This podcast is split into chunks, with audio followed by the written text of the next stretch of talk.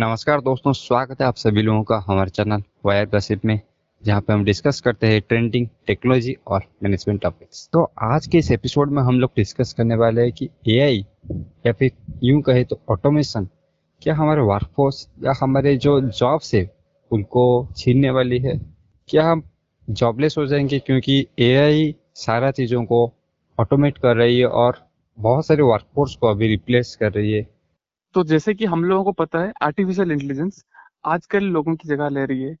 कुछ भी इंडस्ट्री हो जाए, चाहे हो जाए ये सॉफ्टवेयर इंडस्ट्री चाहे हो जाए हमारा बड़े बड़े इंडस्ट्री जो जहाँ पे गाड़ियाँ बनते हैं, जहाँ पे स्टील प्लांट है, सब जगह ऑटोमेशन और एआई का बोलबाला है। क्योंकि लोग और इंडस्ट्री भी इसको एडप्ट कर रहे हैं, क्योंकि ये एक बहुत अच्छा टेक्नोलॉजी है और लोगों का जो इंटरफेरेंस बहुत घट जा रहा है तो गलती होने के चांसेस कम हो जा रहा है। और उसके अलावा मशीन ट्वेंटी फोर सेवन काम कर सकती है। इंसान ट्वेंटी फोर सेवन काम नहीं कर सकती। और अगर आप मशीन एक बार लगा देंगे तो आपको बार बार फिर पैसा खर्च नहीं करना पड़ेगा। बहुत मिनिमल खर्च रहता है उसके बाद। बट इंसान को हर महीने उसको पैसा देना पड़ता है। इंडस्ट्री की तरफ़ से ये बहुत अच्छा हो रहा है। उनका बहुत फ़ायदा हो रहा है। तो वो लोग कर रहे हैं। एक तो प्रिसीजन हो गया। बहुत प्रिसाइज होता है। दो, दूसरी बात, उनका पैसा भी बच रहा है। क्योंकि वो हर महीने देना नहीं पड़ रहा है पैसा। तो ये क्या लोगों की जॉब को अफेक्ट कर रहा है? अगर सच में बोलूँ तो हाँ कर रही है। बहुत सारे लेबरर्स थे, जो कि, जैसे कि आजकल रोबोट के, आजकल रोबोट को यूज़ करके जो कंपनी है बड़े बड़े कंपनी जैसे कि car manufacturer bike manufacturer solar panel manufacturer वो सब कंपनी में रोबोट्स आजकल बहुत सारे काम कर लेते हैं। जैसे स्क्रूइंग हो जाए कलरिंग हो जाए, और जैसे कि आप लोगों को पता है जो कोका कोला या फिर जितने भी बेवरेजेस हैं, उनका पैकिंग होता है। या फिर उनका जो बोटलिंग होता है, वहाँ पे भी ऑटोमेशन आ गया है। तो लोगों को बहुत ज़्यादा, बहुत, लोगों का जो इंटरफेरेंस था, लोगों जहाँ पे बहुत ज़्यादा वर्कर काम कर रहे थे, वो बहुत घट गया है। तो इसके वजह से जो डेली लेबर थे, उनको बहुत परेशानी हुआ है। पर ऐसा नहीं है कि ज़रूरत पूरा घट गया है मतलब अभी बिल्कुल ज़रूरत नहीं है। हाँ ज़रूरत है। अभी स्किल्ड लेबर का ज़रूरत है, जो कि, जो काम हमारा जो एआई ऑटोमेशन नहीं कर सकती, उस काम को करते हैं। जैसे कि सामान एक जगह से दूसरी जगह लेना या फिर जहाँ पे स्किल्ड चाहिए, जहाँ पे स्किल्ड लेबर चाहिए, जहाँ पे परफेक्ट वेल्डिंग चाहिए। परफेक्ट वेल्डिंग कोशिश किया जा रहा है मशीन के द्वारा करने के लिए बट अभी भी नहीं हो पा रहा है, क्योंकि जो परफेक्ट वेल्डर होते हैं, वो एक्सपीरियंस वेल्डर होते हैं उनको पता होता है कहाँ पे कैसे वेल्डिंग करना है और कैसे नहीं करना है। एक ये हो गया। दूसरा, अगर आप स्किल्ड लेबर हैं तो मशीन को सिखाने के लिए वो स्किल्स आप शेयर कर सकते हैं। उसके अलावा और एक सॉफ्टवेयर इंडस्ट्री के बारे में बात कर रहा था। सॉफ्टवेयर इंडस्ट्री में कैसे ऐसा हो गया है? आजकल आप लोगों को पता होगा, अगर हम आईडी यूज़ कर रहे हैं, जैसे कि फॉर एग्जांपल गिटहब का एक आया है कोड लैब और ओपन ए का एक आईडी आया है जिसमें नॉन कोडर मतलब जो कोडिंग नहीं करता है, वो एक इंग्लिश स्टेटमेंट लिखेगा और वो अपने आप कोड पे बन जाएगा। जैसे कि आपको एक गेम बनाना है तो आप क्या करेंगे? लिखेंगे एड ए आप एक स्पेस रिलेटेड गेम बना रहे हैं तो एड ए रॉकेट तो वो अपने आप रॉकेट बना देगा। उसके बाद अगर वो बड़ा हो गया तो आपको ऐसे लिखना है मेक इट स्मॉल तो वो छोटा कर देगा। तो आप नॉर्मल इंग्लिश लिख के एक गेम बना सकते हैं। तो सोचिए कितना एडवांस हो गया है एआई आर्टिफिशियल इंटेलिजेंस तो ये इसके वजह से बहुत सारे कोडर का जॉब भी जाएगा।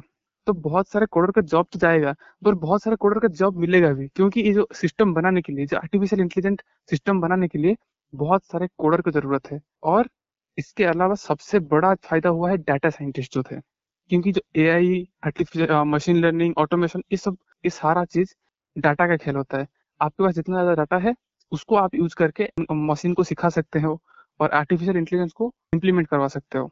तो डाटा साइंटिस्ट और बिग डेटा या फिर जो एसक्यूएल ये सब में काम करते हैं, उनके लिए बहुत अच्छा स्कोप है। उसके अलावा आर्टिफिशियल इंटेलिजेंस मशीन को सिखाने के लिए बहुत एल्गोरिदम या फिर कोड लिखना पड़ता है। उसके लिए भी कोडर चाहिए। तो हाँ किसी किसी जगह में कोडर का इम्प्लीमेंटेशन घटा है किसी किसी जगह में बढ़ा भी है। और जैसे कि मैं बोल रहा था ओपन एआई के बारे में गिट हब कोड लैब के बारे में, जहाँ पे आप लोगों को ज़्यादा, आप एक लाइन लिखिए वो अपने आप प्रेडिक्ट करके नेक्स्ट क्या लाइन लिख सकते हैं, वो सब ऑलरेडी उसको पता है। तो ये धीरे धीरे सीखते भी जा रहे हैं मतलब ऐसा नहीं है कि जो कोडर जो उनको सिखा रहे हैं, वो भी बहुत दिनों तक जॉब मिलेगा उनको। उनको भी अपग्रेड करता रहना पड़ेगा अपना स्किल्स हाँ रोहित, तुमने ये बहुत ही सही बात बोला, क्योंकि तुम्हें अगर अभी इस सिचुएशन में सरवाइव करना है तो तुम्हें तुम्हें दो चीज़ें करना पड़ेगा। एक तो तुम्हें सुपर क्रिएटिव बनना पड़ेगा, यानी कि तुम अपने फ़ील्ड में महारत, यानी कि तुम्हें अपने फ़ील्ड में महारत हासिल होना चाहिए। तुम्हें जो भी चीज़ है उसके आगे क्या होने वाला है, उसको तुम्हें आइडिया होना चाहिए, तुम्हें भेजना भी होना चाहिए, या फिर तुम्हें अपने स्किल्स को बहुत ही ज़्यादा रेगुलर बेसिस पे अपडेट करते रहना। जैसे कि हम अपने लैपटॉप डेस्कटॉप या किसी भी मोबाइल को भी सॉफ्टवेयर अपडेट जो देते हैं, उसी तरह हमें खुद को भी अपडेट देना पड़ेगा। ये मैंने कहीं पे एक सुना था कि गवर्नमेंट को एक ऐसा पॉलिसी लाना चाहिए कि हर चार पाँच साल में हर आदमी को एक साल का गैप मिलेगा। आप उसी टाइम पे गवर्नमेंट आपको पैसा देगी और आपको फ्रीडम देगी कि आप जाके किसी भी इंडस्ट्री किसी भी सेक्टर में कुछ भी अगर सीखना चाहते हो, किसी भी कॉलेज में जाके सीखना चाहते हो, जाके सीख सकते हो।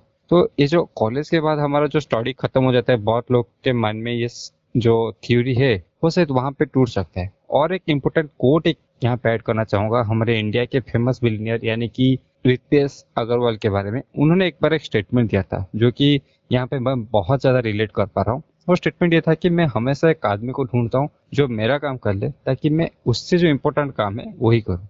तो हमें रोबोट्स या फिर ऑटोमेशन को ऐसा नहीं देखना चाहिए कि वो हमारी जॉब ले रहे। हमें ये देखना चाहिए कि वो एक हमारा काम कर रही है और उस टाइम पे हम कुछ अच्छा काम कर सकते हैं अच्छा क्रिएटिव काम कर सकते हैं, ना कि वो घिसा पिटा काम करने की वजह से।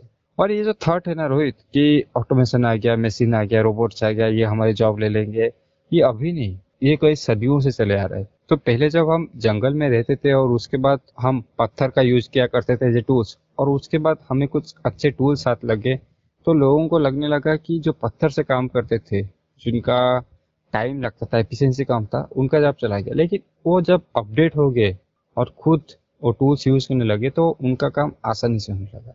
फिर जब मशीन्स आ गए ऑटोमेटिक मशीन्स आ गए तो लोगों को लगने लगा कि अब इनका जब फिर से चला गया, क्योंकि इन्हें कोई ना कोई रिप्लेस कर देगा। तो ये जो साइकिल है ना, उसके बाद रोबोट्स आ गए, उसके बाद एआई आ गया तो ये साइकिल चलता रहा है। ये जो स्टेटमेंट है कि हम जॉब किल कर देंगे, ये स्टेटमेंट ये स्टेटमेंट भी ज़िंदा है।